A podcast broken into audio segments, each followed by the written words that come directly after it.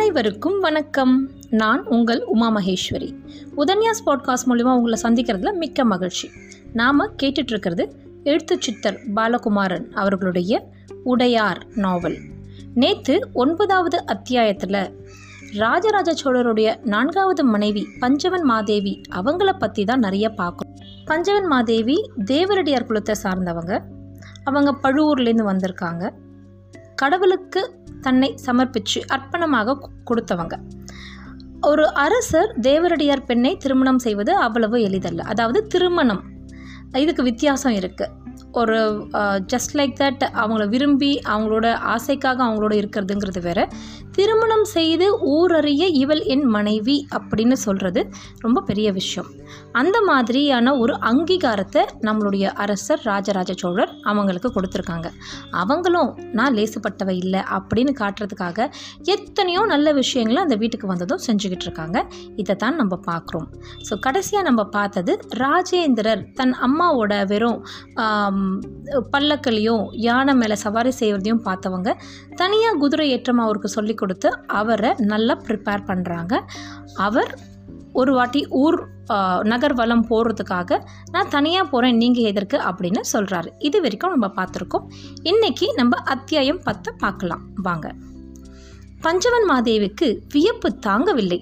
ஓடி வந்து ராஜேந்திரர் நெற்றியில் முத்தமிட்டார். இதைதான் நான் எதிர்பார்த்தேன் ராஜேந்திரா. இந்த வார்த்தைகள் உன்னிடமிருந்து வர வேண்டும் என்று நான் உள்ளுக்குள் ஏங்கி கிடந்தேன். எனக்கு மிகுந்த சந்தோஷம். தஞ்சை மட்டுமல்ல பழையாறைக்கும் போய் அங்குள்ளோரையும் பார்த்துவிட்டு வா என்று வேண்டுகோள் விடுத்தார்.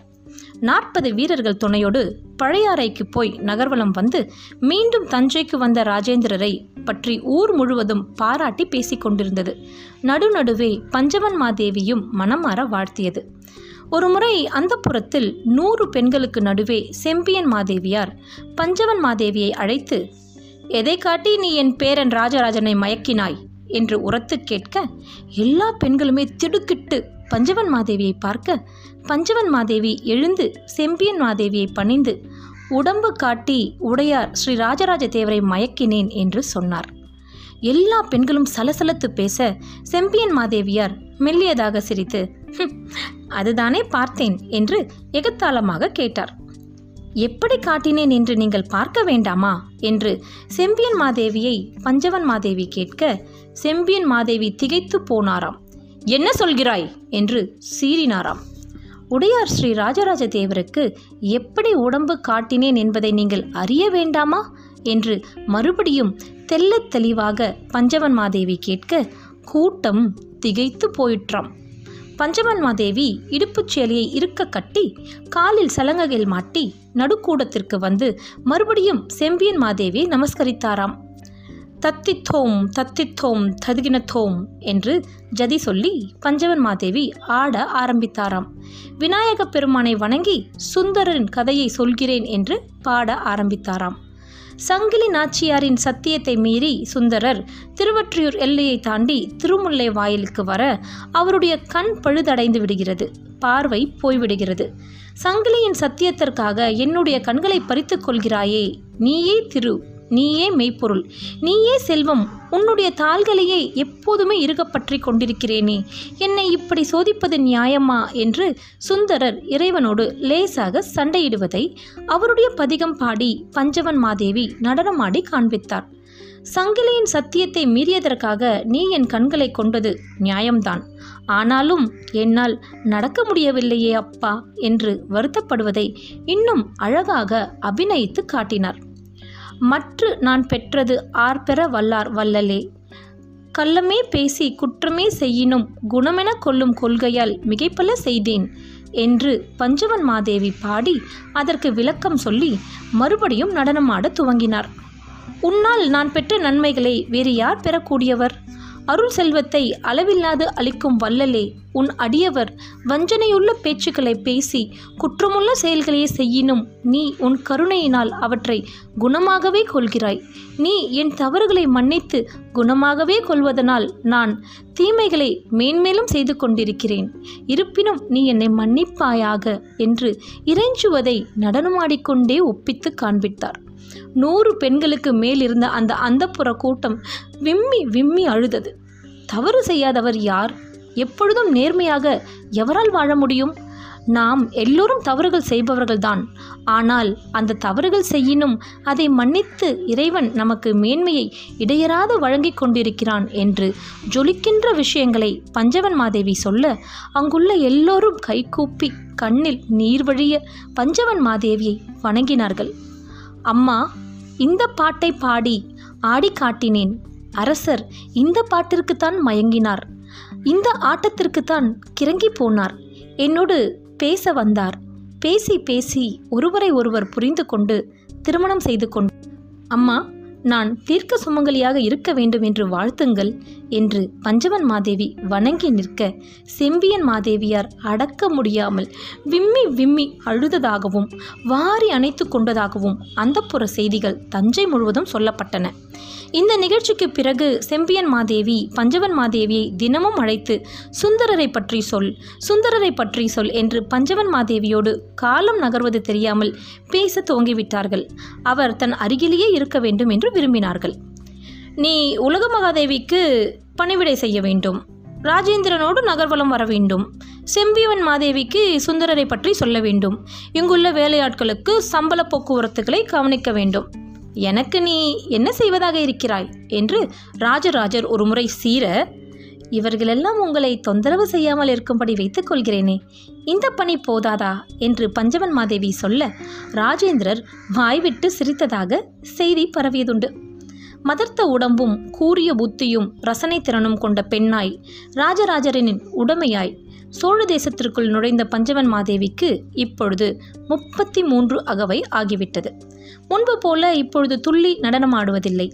ஆனாலும் பாடுவதுண்டு. நிறைய கதைகள் சொல்வதுண்டு.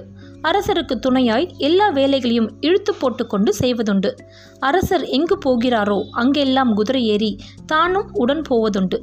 உடையார் ஸ்ரீ ராஜராஜ தேவரை சந்திக்க சிற்றரசர்கள் வர அந்த சிற்றரசர்களோடு வருகிற பெண்டிர்களை வரவேற்று கௌரவிக்கின்ற வேலையும் பஞ்சவன் மாதேவியுடையதே. அழகும் அறிவும் செயல்திறனும் நல்ல குணமும் பெற்ற பஞ்சவன் மாதேவி எப்பொழுதும் போல இந்த முறையும் அரசருக்கு அருகே இருந்து திருக்காட்டுப்பள்ளி மனையில் தங்கி அரசருடைய வரவுக்காக காத்திருந்தார். இரவு உணவு முடித்து படுக்கையில் வந்து படுத்த அரசர் திடீரென்று வாசலில் ஏதோ சப்தம் கேட்க எழுந்து போய் விசாரித்து உடனே உடை மாற்றிக்கொண்டு பழமர் நேரியை நோக்கி போகிறேன் என்று மட்டும் சொல்லி குதிரை ஏறி போனது பஞ்சவன் மாதேவிக்கு லேசாய் ஒரு கவலையை கொடுத்தது. மாளிகை காக்கும் வீரனை வேகமாக பின்னே அனுப்பி அரசரை பின்தொடர்ந்து கொண்டிருந்த செய்தி கொண்டு வந்த வீரனை மடக்கி அடைத்து வர செய்தார். என்ன விஷயம் என்று கேட்டார். இளவரசர் ராஜேந்திரர் அனுப்பிய தூதுவர்கள் சில ஓலைகளோடு பழமர்நேரிக்கு அருகே ஒரு இடத்தில் ஆறு தாண்டுகிறார்கள் என்ற செய்தி தெரிந்து கொண்டார். ராஜேந்திரனிடமிருந்து ஓலை வருகிறதா? பஞ்சவன் மாதேவி கவலையானார். படுக்கை போட்டு உட்கார்ந்து கொண்டு அரசர் எப்பொழுது வருவார் என்று அரசர் போன கால்நாழிகையில் எதிர்பார்க்க ஆரம்பித்து விட்டார். இதுதான் பஞ்சவன் மாதேவியின் குணம். தன்னை பற்றி சிறிதும் சிந்திக்காமல் தன் சுகம் பற்றி நெல் முனையளவும் நினைக்காமல் அரசருடைய போக்கையும் செயல்களையும் பேச்சையும் உற்று கவனித்து கொண்டு இருப்பதுதான் பஞ்சவன் மாதேவியின் தலையாய கடமை. அங்கங்கே தலையிட்டு அரசருக்கு உதவி செய்வதுதான் அவருடைய முக்கியமான பணி. அந்த பணியை வெகு திறமையாக பஞ்சவன் மாதேவி செய்து கொண்டிருப்பதை திருவாரூர் தேவரடியார் சித்திரவல்லியும் திருவையாறு தேவரடியாரான சீருடையாலும் கவனித்து கொண்டிருந்தார்கள். அரசியார் தனியே உப்பரிகையில் அரசருக்காக காத்திருக்க நான் போய் தூங்குவதா என்று அவருக்கு அருகே போய் உட்கார்ந்து கொண்டார்கள். அந்த மாளிகையில் பத்துக்கும் மேற்பட்ட தேவரடியார்கள் தங்கியிருந்து வரவேற்ற போதிலும் இந்த இரண்டு பெண்கள் தனக்கு அருகிலேயே இருந்து காவல் காப்பது போல தன்னையே உற்று பார்த்து கொண்டிருப்பது பஞ்சவன் மாதேவிக்கு பிடித்திருந்தது. இந்த இரண்டு பெண்களும் மிகவும் கெட்டிக்காரர்கள் என்பது தெளிவாக புரிந்தது. ஒரு தேசத்தில் பெண்கள் பயமின்றியும் கெட்டிக்காரத்தனமாகவும் இருந்தால்தான் அந்த தேசம் சுபிட்சமடையும் என்பது அவருக்கு கற்றுக் கொடுக்கப்பட்ட பாடம். எனவே இந்த பெண்களை மேலும் உற்சாகப்படுத்த பஞ்சவன் மாதேவி தீர்மானித்தார். அதே சமயம் அவர்களாகவே பேச முன்வரட்டும் என்று காத்திருந்தார். சித்திரவல்லி மெல்ல தொண்டையை கனைத்து பஞ்சவன் மாதேவியை நோக்கி பேசத் துவங்கினாள். அம்மா என்று பிரியத்துடன் விழித்தாள். பஞ்சவன் மாதேவி திரும்பி சிரிக்க சித்திரவழியும் சிரித்தாள். அம்மா எங்களுக்கும் சுந்தரர் பற்றி சொல்லுங்களேன். செம்பியன் மாதேவியை நீங்கள் சுந்தரர் கதை சொல்லி மயக்கியது தஞ்சை முழுவதும் தெரியும். சுந்தரர் கதை நீங்கள் சொல்வது போல வேறு யாராலும் சொல்ல இயலாதாம். எனவே உங்கள் அருகே இருக்கின்ற இந்த நேரத்தை சுந்தரர் கதை கேட்கும் நேரமாக நாங்கள் மாற்றிக்கொள்ள விரும்புகிறோம்.